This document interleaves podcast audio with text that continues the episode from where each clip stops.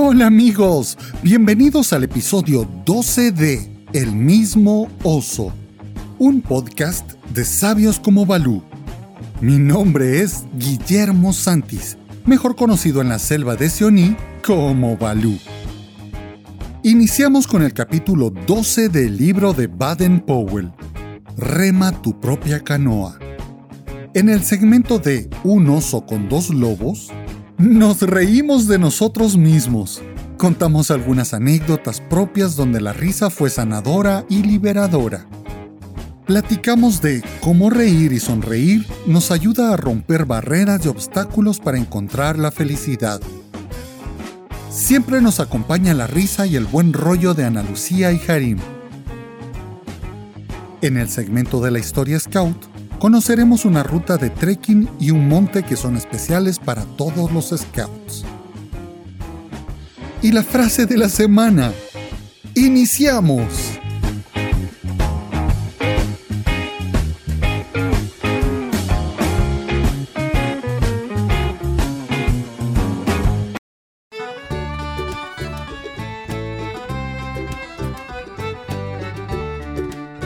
Rema tu propia canoa Capítulo 12 Honor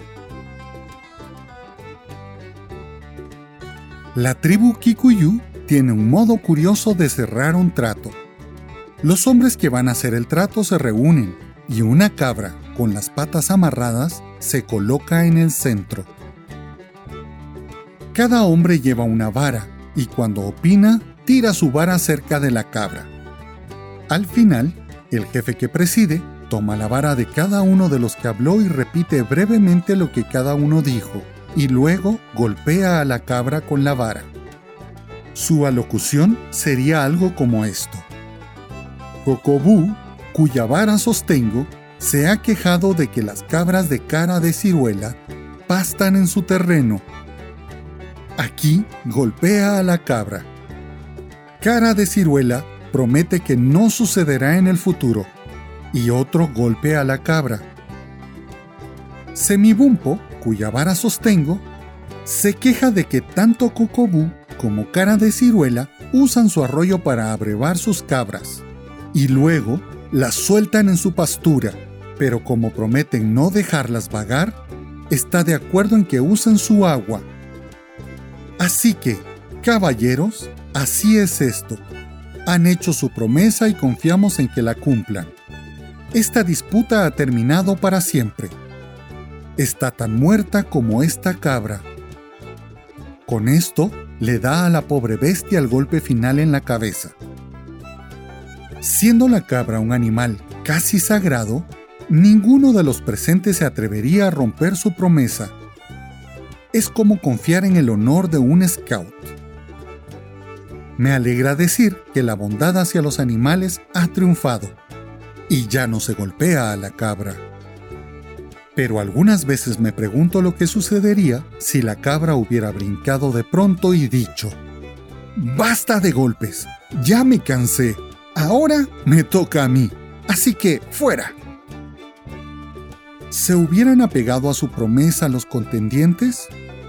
Mm, creo que no. Los Kikuyu no saben lo que es el honor no existe una palabra en su idioma que signifique honor. Y hay otras naciones más civilizadas que los Kikuyu que no han aprendido a practicar su honor. Así que cuando hacen pactos o tratados, no tienen una cabra a quien golpear que los ligue a cumplir sus promesas, y no se puede confiar en que lo harán. Pero un británico es conocido en el mundo entero como una persona honorable. La palabra de un inglés es tan buena como su fianza. Es un dicho que significa que si él dio su palabra, puedes apostar tu cabeza que lo hará, con tanta seguridad como si te hubiera dado su promesa escrita. Cuando un español quiere decir que habla con toda la verdad, así como nosotros decimos palabra scout, él dice palabra de inglés. Baden-Powell.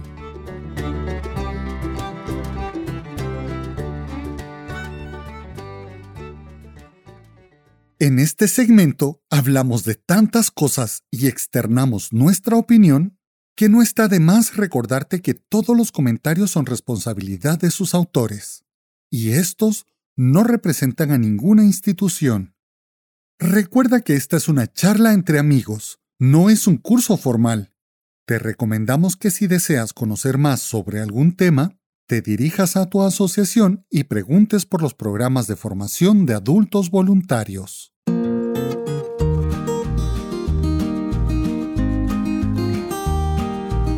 Hola amigos, bienvenidos a un segmento más de Un oso con dos lobos. Bienvenidos a nuestro segmento principal, El mismo oso, un podcast de sabios como Balú. Como siempre, con nosotros está la fenomenal, sensacional, amada por todos, envidiada por todas Analú Padilla. Hola Analú, ¿cómo estás? Bienvenida. Hola, hola mi Balú, hola Harim, ¿cómo están hoy? Yo pues muy contenta de estar nuevamente aquí con ustedes en la grabación y con todos los que nos escuchan allá afuera, porque la verdad es que estos programas me encantan. Me la paso tan bien yo aquí que me gustaría estar aquí todo el tiempo. y con nosotros está el superagente 86, el hombre de la ciencia, del conocimiento, de la sabiduría. Don Harim Cruz, bienvenido Harim, ¿cómo estás? Muy, muy, muy, muy bien, mi estimado Balú, mi querida Nalu. Y para todos ustedes, mi gente linda, estoy muy contento de estar nuevamente con ustedes. En una sola pieza, que eso ya es bastante. Sí, está hecho trocitos, recién partido. Remendado, pero ahí vamos. Hace unos días pasé por una esquina, una triste esquina para mí o divertida esquina para otros. Ay, ¡Oh, Dios! Diría Bart Simpson. Recorcholis. Diantres. Diantres. Debo haber tenido como 15 años. Era la primera vez que salía con una chica y uy. Que tenía una cita. ¡Oh, Dios! No era específicamente una cita romántica. Éramos amigos, queríamos ir al cine, pero era mi primera cita. Iba vestido con un pantalón, claro, muy claro, con un suéter y una camisa y súper peinado, ¿no? Ese día sí me bañé. Oh, Dios. Y vaselina en paleta. Era sábado. Era sábado. y no era scout. Habíamos quedado con esta chica de reunirnos en una esquina. Yo llegué muy temprano para no hacerla esperar. Mi pantalón es de decirles que me quedaba bastante apretado y tenía la mala costumbre de meterme las manos en la bolsa. Me metí las dos manos en la bolsa, estaba en la pose del galán de película, ¿no? parado sobre un pie y rotaba sobre mí mismo, viendo para un lado, rotaba para el otro y por si venía la chica, ¿no? Del otro lado. Y así estuve, pero no me di cuenta que la banqueta estaba quebrada o tenía algún desnivel o algo así. Y en uno de esos movimientos fríamente calculados, perdí el equilibrio, me doy la vuelta y plop. Oh, directo. Así, llano y en seco. Caigo en la orilla de la calle. Los carros pasaban a la par mía y la gente pasaba porque era un lugar muy transitado. Trágame tierra. Yo tenía las manos metidas en el pantalón y no podía sacarlas. Cualquiera que haya tratado de levantarse del suelo con las manos dentro del pantalón, no podía. Y estaba cual gusano arrastrándome por todo el piso de la calle. Los carros pasaban y la gente decía seguramente este pobre le dio un ataque epiléptico o algo así. Por más que trataba de sacar las manos de la bolsa, no podía y tenía un movimiento muy de lombriz babosa. ¡Oh, Dios santo! Un movimiento sexy. Cuando de tanto tratar de, de zafarme de eso, logré sacar una mano y me puse de pie. estaba hecho una mugre, o sea, estaba terrible, lleno de polvo. Oh, terrible. Se evidenciaba lo que había pasado. Me levanté, me sacudí, me quité el suéter porque era el tiempo de usar suéter. Lo sacudí, me lo volví a poner, parecía que no había pasado nada. Pasaron los minutos y llegó la chica. Cuando me vio, puso una cara de susto, ¿no? Me dice, ¿qué te pasó? Y yo, ¿qué me pasó de qué, nena? y me dice, Johnny Bravo no era nada la par de usted. es que tienes la cabeza llena de tierra, de mugre y todo lo que había ahí tirado. Me había limpiado la ropa, pero se me había olvidado el pelo. Así que como pude, me sacudí el pelo. Ah, eh, fue terrible, fue terrible. Una humillación que sentí. Y luego que la chica se haya dado cuenta de lo que me pasó, tuve que contarle. Pero para no enojarme, se lo conté como chiste. Y fue toda la vida, nos reímos de eso. Cuando nos recordábamos, era para morirse de la risa. Eso me hacía pensar que qué pasaría si esto me pasara ahora, aquí, cuando tengo la edad que tengo. ¿Qué pasaría? Después de maltratar a todo el mundo, la municipalidad, que porque no barren esto, que porque, etcétera, me hubiera enojado y hubiera terminado peleando con todo el mundo. Pero en ese entonces todavía era un joven, corazón de niño. todavía nos daban pena esas cosas. Y me lo tomé muy tranquilo, ¿no? O sea, fue hace bastante tiempo y, todavía me acuerdo y me, y me río. Dale, gracias a Dios. Y cada vez que paso por ahí, siempre sale una sonrisa de mi cara, ¿no? de mi boca, de mi cara. Pasa. Siempre me sonrío. Dale, gracias a Dios que no existía el internet. claro, estaría, ya me hubieran hecho meme, ¿no? Eso decía un meme lo importante y la diferencia entre lo que hacen ahora los jóvenes y lo que hacíamos nosotros antes es que ahora queda guardado en un meme. en nuestros tiempos, la memoria, la memoria. La memoria. Ay, sí. Sí, yo le contar a todas las que me han pasado a mí. ¿Y qué le ha pasado? Cuénteme una. Le voy a contar una. Fíjese que con mi hermana nos llevamos solo tres años. Y cuando pues empezamos a crecer las dos y ya, ya tenemos un centro comercial aquí cerca, entonces pues ya, ya, ya empezamos a crecer, entonces ya salíamos las dos solas. Entonces era mi hermano y yo decía, mira, vamos, vamos a comer aquí al McDonald's de aquí, del centro comercial, y avisábamos, mire mucha, y regresamos, ¿verdad? Entonces nos íbamos solo las dos y siempre las dos así nos super arreglábamos y siempre bien hacia la moda y la gran, no sé qué. Entonces yo, yo llevaba una blusa de botones, dejaba descubierta la pancita, ¿verdad? Era, era así como la moda. ¿verdad? Y pues las dos así, todas, todas, todas coquetas. Entonces caminábamos hasta el centro comercial, nos sentábamos, nos pasábamos horas ella y yo platicando de absolutamente todo lo que se nos ocurría, riéndonos de absolutamente todo. Y estábamos una vez sentadas precisamente en McDonald's, habíamos pedido dos helados, solo dos helados nos habíamos ido a comer esa vez. Bueno, entonces ella tenía su helado, yo tenía el mío, estábamos una enfrente de la otra y platicando no sé qué, riéndonos de no sé qué. Entonces vine yo y le dije, ay, sí, es que te acuerdas aquella lucecita que estaba allá y subí la mano para enseñarle la lucecita, Entonces subí la mano y se me subió la blusa. Entonces mi hermana solo me abrió los ojos, pero lo que nos dio, primero me empecé, me empecé así como que a dar pena, pero de ahí nos volteamos las dos y un muchacho de la limpieza estaba cabal en el ángulo viéndonos. Entonces después de la pena que me dio a mí, verle la cara de que no sabía dónde meterse el muchacho nos dio mucha risa a nosotras. De la risa botamos el helado y el pobre muchacho empezó así como bien nervioso. Yo se los cambio, yo se los cambio, yo se los cambio y nos llevaron helados nuevos. Como dirían nuestros hermanos los mexicanos, se echó en su taco de ojo. y es que es terrible porque muchas de estas cosas nos pasan cuando somos adolescentes, cuando... Ah, sí. Pero espérate, que cuando te cuente yo la mía, Balú. es terrible. A ver, cuéntanos, cuéntanos. Quiero ir, quiero ir, quiero ir, quiero ir. Resulta que estaba yo en mis años de la universidad.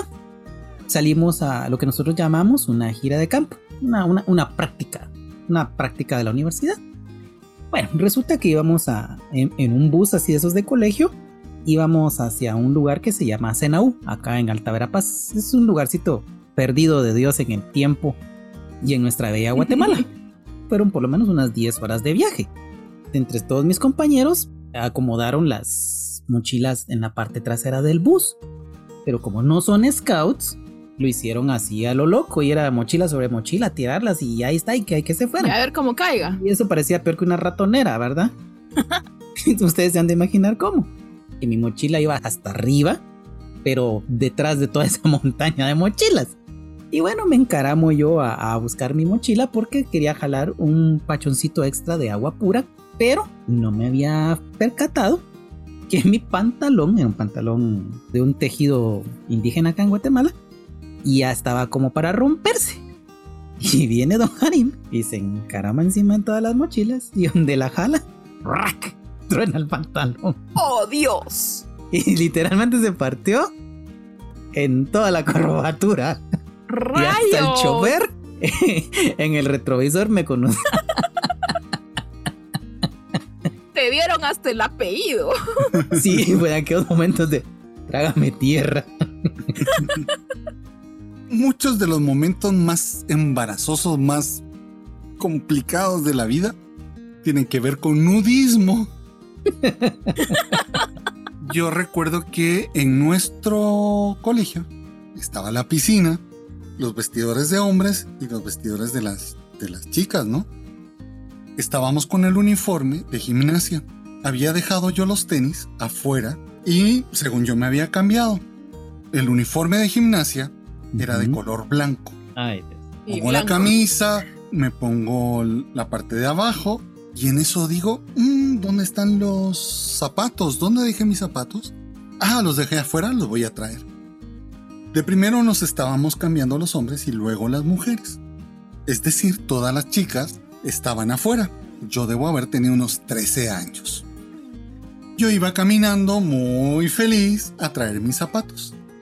Cuando iba en medio de las chicas, una grita Guillermo está en calzoncillo. ¡Oh, Dios! ¡Rayos! Hay mucha gente que sueña eso, pero a mí me tocó vivirlo en primera persona.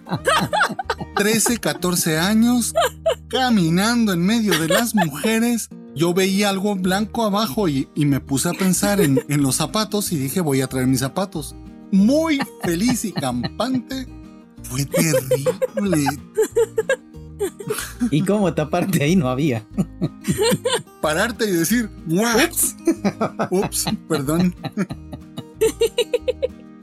¿Qué pasaría si estas cosas me sucedieran ahora? Claro, no de salir caminando en calzoncillo, porque espero que nunca me pueda pasar. Espero no repetir eso. Pero esos momentos bochornosos, complicados y difíciles el clásico, que vas caminando, hay un grupito de personas del sexo opuesto y se te dobla el pie y te caes enfrente de ellos. Ese es el clásico. O de repente uno va caminando así, se le dobla la pierna y hace un paso raro. Porque ya no nos reímos de lo que nos pasa. Cuando nos pasa alguna cosa de esos, ¿ustedes se han puesto a pensar qué es lo que se dicen a, ustedes mismos? Sí. sí, pero no lo puedo decir aquí en el podcast. empieza toda una letanía de palabras prohibidas por nuestra promesa scout de decirlas en, el podcast. Solo se vería pi, pi, pi, pi. ¿Por qué perdimos esa capacidad de reírnos de nosotros mismos, incluso de reírnos de las cosas chistosas? ¿Por qué nosotros, conforme vamos creciendo, se nos va quitando esa capacidad de reírnos?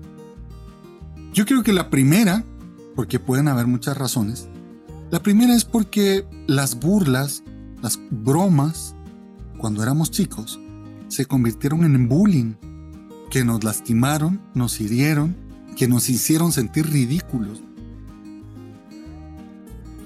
Yo creo tener un sentido del ridículo que no me afecta. Hago el ridículo, meto las patas, no sé si esté bien dicho en otros países, pero aquí meter la pata es cometer un error y lo hago. Me río de eso. Creo que es la mejor forma de salir. Pero hay muchas personas que no soportan eso, no soportan a veces una broma suave No estamos hablando de bromas pesadas, no estamos hablando de, de bromas que quieran herir, que quieran lastimar, sino estamos hablando de momentos chistosos, de momentos de humor que nos suceden. Hace unos días vi un video que salió hace rato de una maestra que está como en un final de curso, le está hablando a sus chicos y a los padres de familia y se hace para atrás y no se da cuenta y se cae del escenario.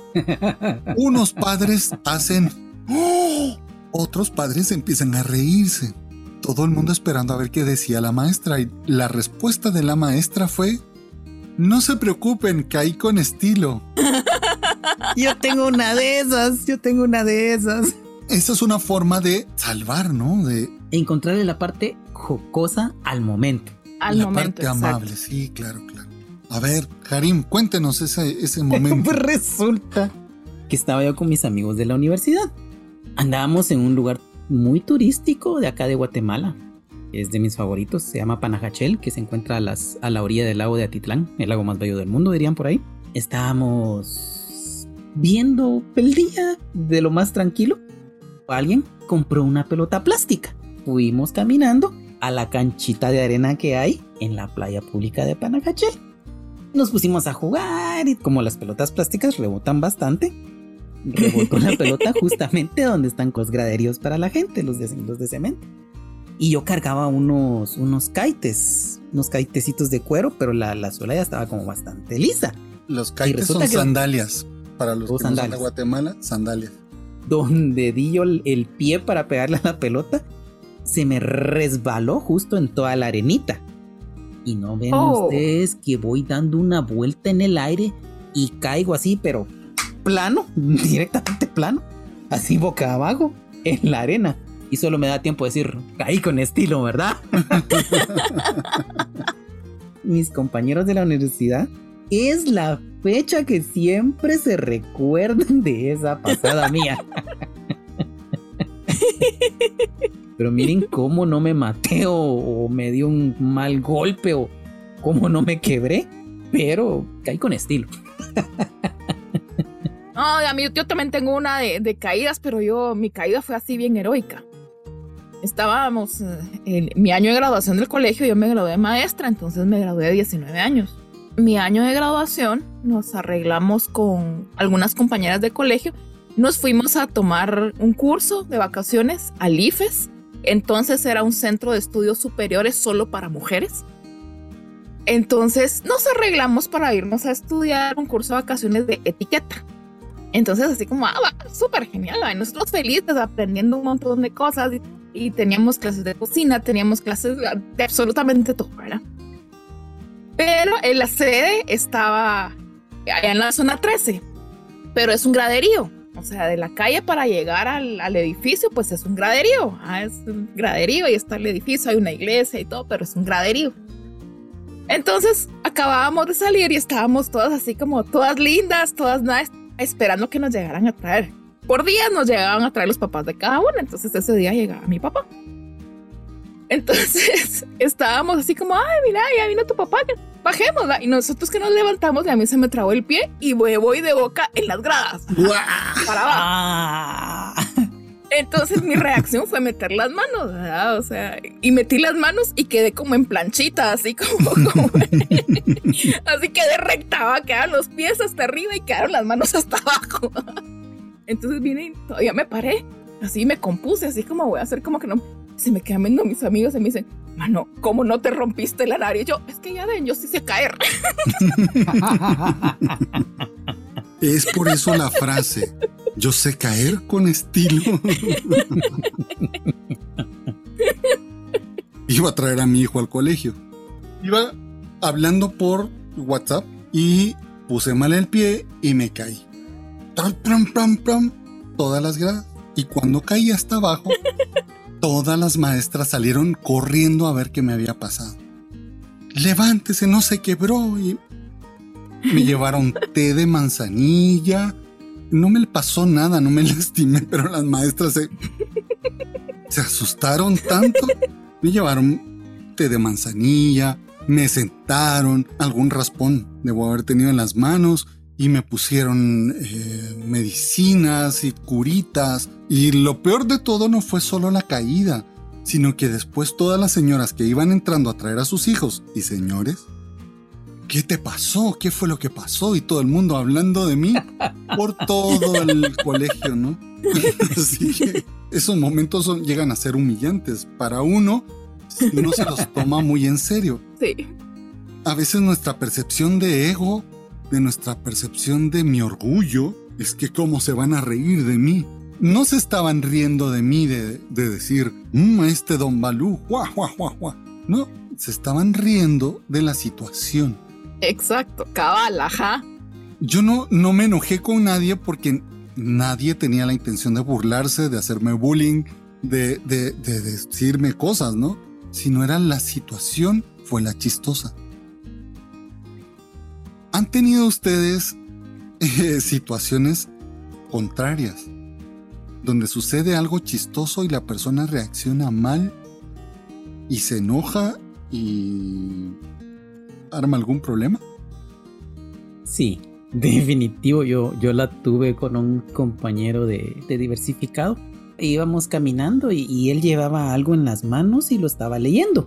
Y sin querer había un pedacito de banqueta que faltaba y, justamente se le fue el pie ahí, se trabó y, se fue de cara, pero no le dio tiempo ni de meter las manos.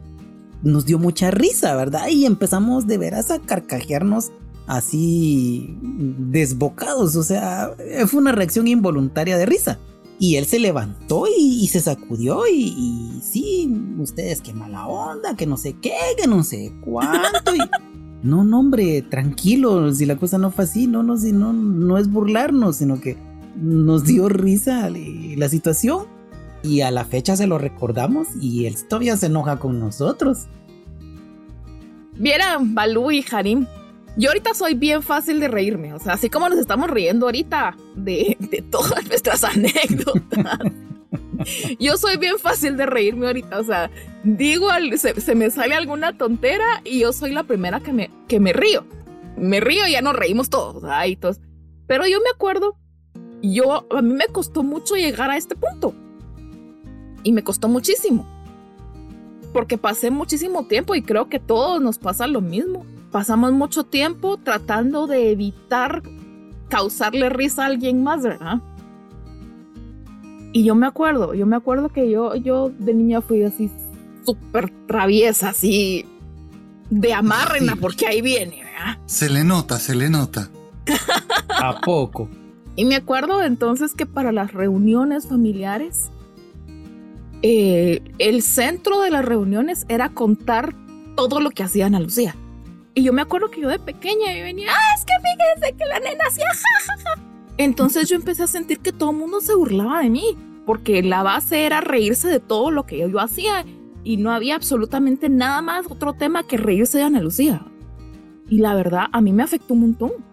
Me afectó un montón, entonces pasé mucho tiempo enfrascándome yo solita porque no, no, no quería que eso me siguiera pasando. Reprimiéndote. Exacto, cabal. Entonces no, no podía decir, decir algo malo porque entonces ya buscaba cómo defenderme eh, o cómo esconderme.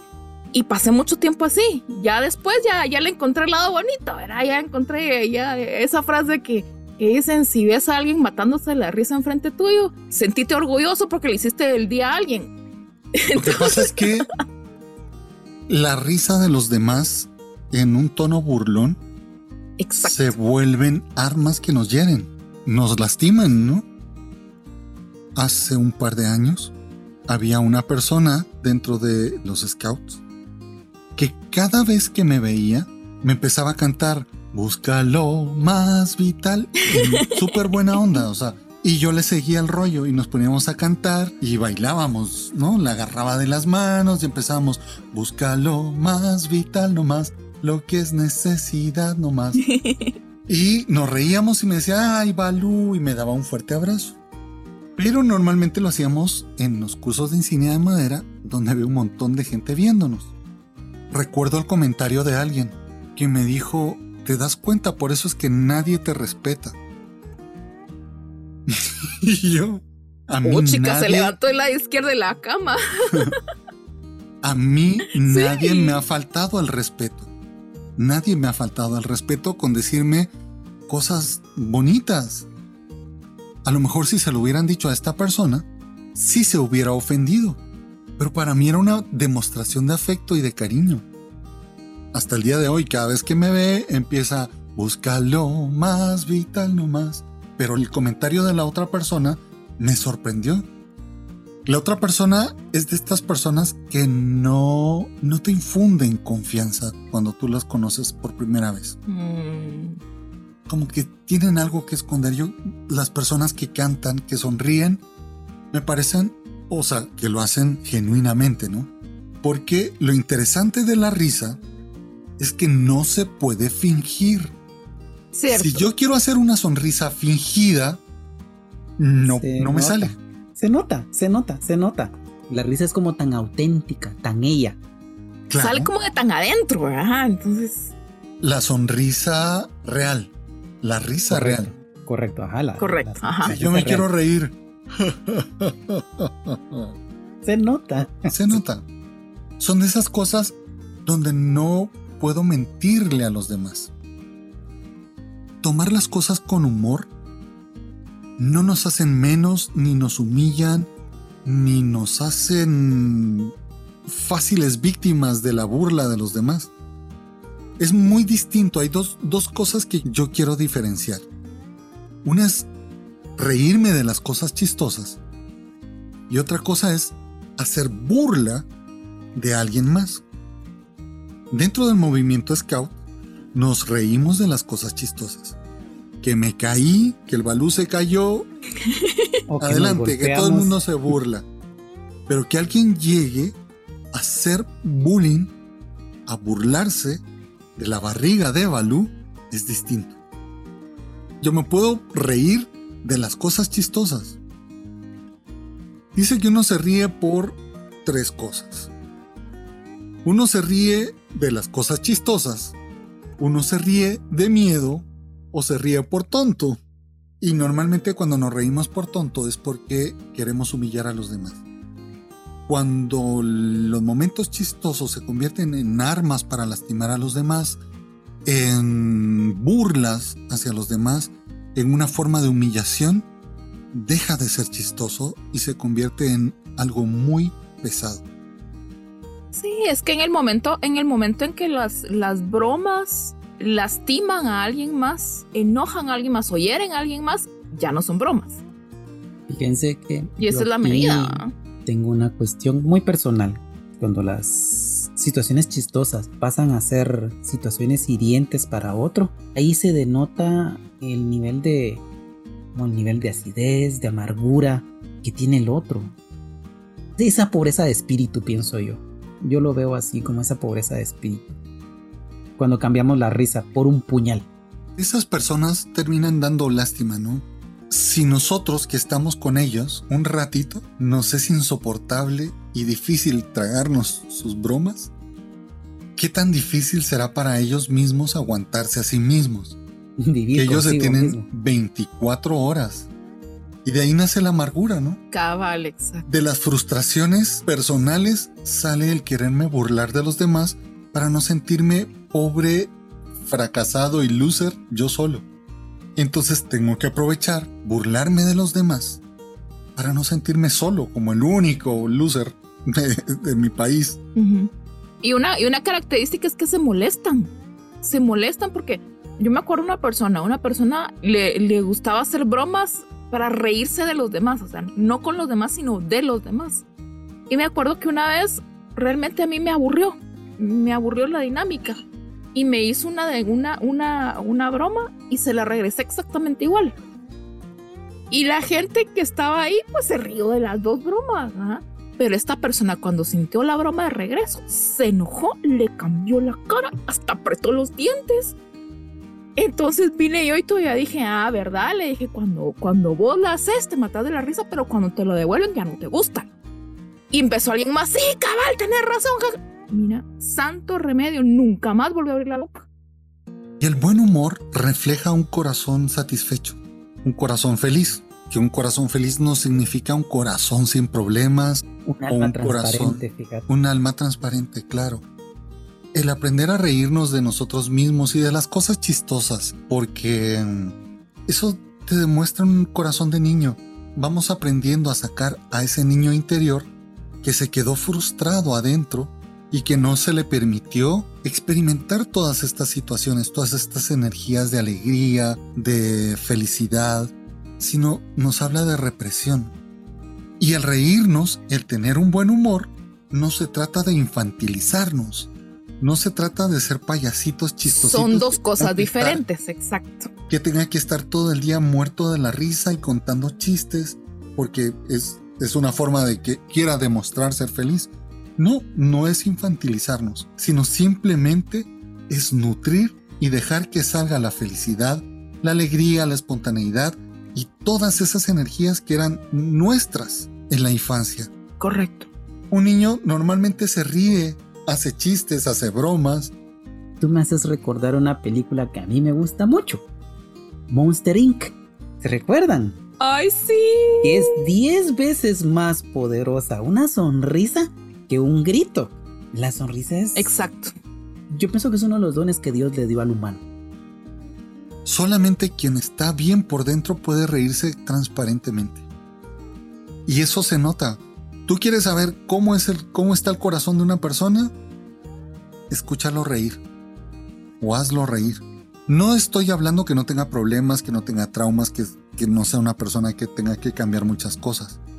Pero sí una persona que no te oculta nada. A mí decían, lo que no digo con la boca lo demuestro con la sonrisa o con la cara, ¿no? Mi cara es un paisaje. Como dice el meme, ya llegué al punto donde si no hablo me salen subtítulos. claro. cabal, cabal. Mejor dicho, no puede estar. ¿Y de quién nos debemos reír? Yo creo que el primer lugar donde nos debemos de reír es de nosotros mismos. Hay cosas que nos suceden a nosotros que solamente nosotros nos damos cuenta. No, hay cosas que, que son muy íntimas y que nos pueden suceder mientras estamos comiendo, ¿no? Que la comida se nos fue por otro lado, o cuando nos estamos bañando, o cuando estamos descomiendo. Siempre hay algo chistoso, ¿no? Un sonido raro, no sé. O cuando uno busca el teléfono celular hablando por teléfono, ¿verdad? claro, claro antes que los teléfonos eran distintos y agarraba el control remoto de la tele y quería, quería hacer una llamada por teléfono. O que nos equivocamos o que nos caemos. aprender a reírnos de nosotros mismos alimenta y enriquece nuestro corazón. Y nos hace ver la vida, en primer lugar, que no somos el centro del mundo. Lo que le pasa al adolescente que va caminando y tiene que pasar enfrente de chicas o chicos y se cae o le pasa algo y es esa pena ya no nos va a pasar a nosotros. Y si nos pasa, pues nos reímos, ¿no? Pues me río más. Cabal, yo me río primero. O como diría mi suegra, si me vieron en la piscina, toma tu parte y sonríe. Lo que tenías que ver ya lo viste y adelante, ¿no? No hay otra cosa que hacer con la vida. Más que ser honestos, ser transparentes, ser quienes somos no tengo que aparentar ser el superhombre Balú, varonil, sexy, calculador y frío. No, si no soy. Respiro profundo y se me sale la panza. o sea. es que es músculo en reposo. es la, curva de la felicidad. O si lo queremos decir científicamente, es energía almacenada. claro. Eso te hace ser. No podía faltar el toque científico. El científico hablado. Ese es el chiste del. ¿Quién es el ser más atractivo? Balú. ¿Por qué? Porque a mayor masa, mayor atracción. Tranquilo, no, pero, pero, quien me conoce, no, no soy tan gordito, no soy tan gordito. yo me río de mí mismo si nos tomamos muy en serio, nosotros nos amargamos. Es como pasar de comerse un, un heladito a querer tomar ajenjo. La vida es tan corta y le importamos tan poco a los demás Porque ¿para qué nos vamos a estar haciendo una imagen delante de los demás? Si la persona más querida del círculo de un grupo de personas se muere mañana, esas personas dirán, pobrecito, era tan buena persona. Y de ahí no van a pasar, pasarán dos días tristes y al tercero, como que sin nada. Y todo lo que la persona trató de hacer para mantener su imagen, en dos días la gente lo olvidó. Y es que a veces queremos construir una imagen que más que un ser humano parezca un monumento, un menumento o una estatua. Perdón, una estatua o un monumento. Y que sea el insigne ser humano, el insigne, no sé, prócer del escultismo de Guatemala o del mundo. Eso se acaba. Y pasé toda mi vida fingiendo quien no era para que me recuerden dos o tres días y ya se olviden de mí. Mejor soy feliz. De todos modos me van a olvidar. Recapitulamos y recordamos que de quien mejor nos podemos reír es de nosotros. Nosotros mismos. Nosotros mismos. Recordamos que no es lo mismo reírnos de algo chistoso que le sucede a alguien que burlarnos o hacer sentir a alguien como chistoso o ridículo y de eso querernos reír. Que es humillar, lastimar, denigrar, hacer bullying. Eso está vetado, cerrado. No debe permitirse dentro del escultismo. Charles Chaplin tenía una frase muy buena que decía, de lejos la vida parece una tragedia, pero de cerca la vida es una comedia. Me gusta eso. Muy cierto. Me gusta eso. ¿Cómo diría Chespirito? Véalo por el lado amable. ¿Alguna reflexión final? Yo tengo una que la construí al, al, en la trayectoria de mi vida. Yo todos los días me repito, un día perdido en mi vida es aquel en el que no he sonreído ni una sola vez. Correcto. Y aquí me acuerdo yo de, de una frase. Me encanta a mí esa frase y para todo la uso. Es una frase que, que es lema en el colegio donde yo me gradué. Y me gusta mucho porque se aplica un montón a todos estos temas. Y la frase dice, así como una vela enciende otra vela sin menguar su fulgor, así nobleza engendra nobleza. Entonces, ¿por qué nosotros no ser esa vela que va a empezar a encender todas las demás? A ver, a ver, para terminar mi Malú, a ver, les tengo una, una adivinanza. A ver, a ver. Les tengo una adivinanza. A ver, tenemos una persona. Y esta persona, así como los diablitos, tenemos un lobo, ya que estamos lobos y está el oso en medio y tiene un lobo de este lado. El lobo bueno, que le dice Balú, sé siempre bueno, evite el bullying. Y está el lobo malo. Balú, es más fácil que te burles de los niños, te reís más. En este momento, ¿cuál de los dos sobrevive? ¿Cuál de los dos sobrevive, Harim? El de las cosas buenas. Sobrevive el que alimentamos. ¡Ja! ¿Y qué sería la parte científica? Dependiendo de la comida que le demos al animal, desarrollará. Correcto. Yo soy de la parte poética.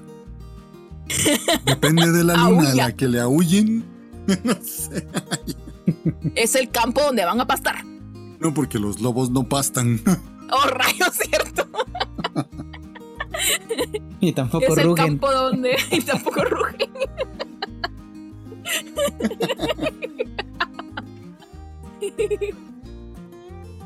Ha sido un gusto el chiste de Balú de siempre.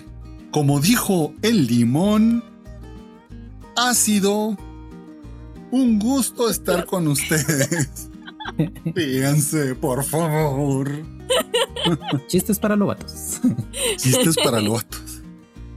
Ha sido un gusto estar con ustedes. Si les gustó el podcast, si les gustó el segmento central, inviten a los demás a que nos escuchen, que haya más gente que se una y que aprenda a sonreír como nosotros, como nosotros en los Scouts. Les mando un fuerte, fuerte, fuerte, fuerte, fuerte abrazo de oso Balú. Y un aullido chiquitito para que los abrace mucho y se recuerden de estar aquí la próxima semana. y otro gran aullido de parte de su amigo Aquela. ¡Adiós! ¡Adiós! Qué interesante es eso, ¿verdad? Sonreír y aprender a reír. Sí, sí. súper, súper, súper. Es como la gasolina. La gasolina de la... ¿Sí? ¿Y de verdad hay gente que no puede reír? Yo conozco a varios. Sí, sí, sí. Hay que hagas lo que hagas, tienen la cara como que son membrillos. Precisamente esto que estamos hablando, o sea, de estar felices, esa es la base del éxito que tiene, por ejemplo, el tratamiento de, de la UNOP, de los niños con cáncer. ¿Ah, sí? Reír se libera endorfinas y las endorfinas. Exacto, ajá, justo, justo. El estado de ánimo libera endorfinas precisamente el tratamiento funciona más en personas que tienes a ese nivel en el cuerpo. Entonces, por eso usted entra al hospital y el hospital es una, es una carga de color, es una carga de alegría, eh, todo es una carga de alegría.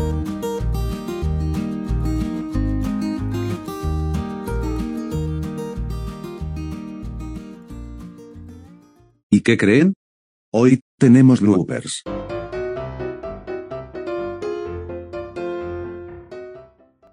Me la paso tan bien yo aquí que me gustaría estar aquí todo el tiempo. y con nosotros está el señor que dice, dale, dale.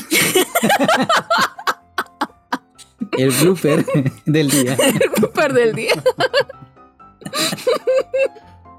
Ahí lo dejas.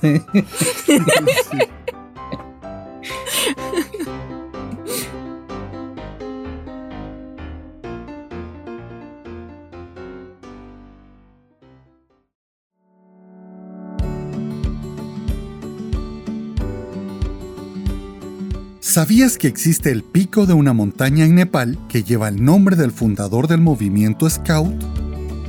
En un intento de animar a los jóvenes de diferentes rincones del mundo a visitar Nepal y sus montañas, las autoridades de turismo han creado una nueva ruta de trekking en el Ganesh Himal y un pico cercano, a una altura de 5.890 metros sobre el nivel del mar, en Langtang Valley, al norte de Katmandú y lleva el nombre del fundador de los Scouts.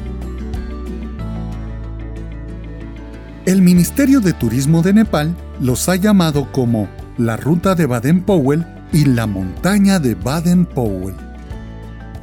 El pico Baden-Powell es la cima de una montaña situada en la región de Langtang, localmente conocido como Urkima Peak. Este fue rebautizado como Baden-Powell Scout Peak en el 2006. Fue nombrado después de la conmemoración del centenario del escultismo realizado por el gobierno de Nepal. La ruta y el pico Baden-Powell se encuentran lejos de los lugares más visitados y concurridos por los amantes del trekking. Las aldeas que salpican el camino aún conservan sus antiguas tradiciones y formas de vida. Aún están alejados de la modernidad y de la tecnología. Se espera que la condición económica de los aldeanos mejore una vez que este sendero gane popularidad entre los excursionistas. Para marcar el lanzamiento de la ruta Scout Baden-Powell y del pico Scout Baden-Powell, scouts de diferentes países como Australia, Corea, Taiwán, Hong Kong, Malasia, Singapur y Nepal se reunieron en agosto del 2007 y fueron los primeros en realizar la caminata Scout de Baden-Powell y ascender al pico Baden-Powell. ¿En tu país hay algún lugar que lleve el nombre de nuestro fundador?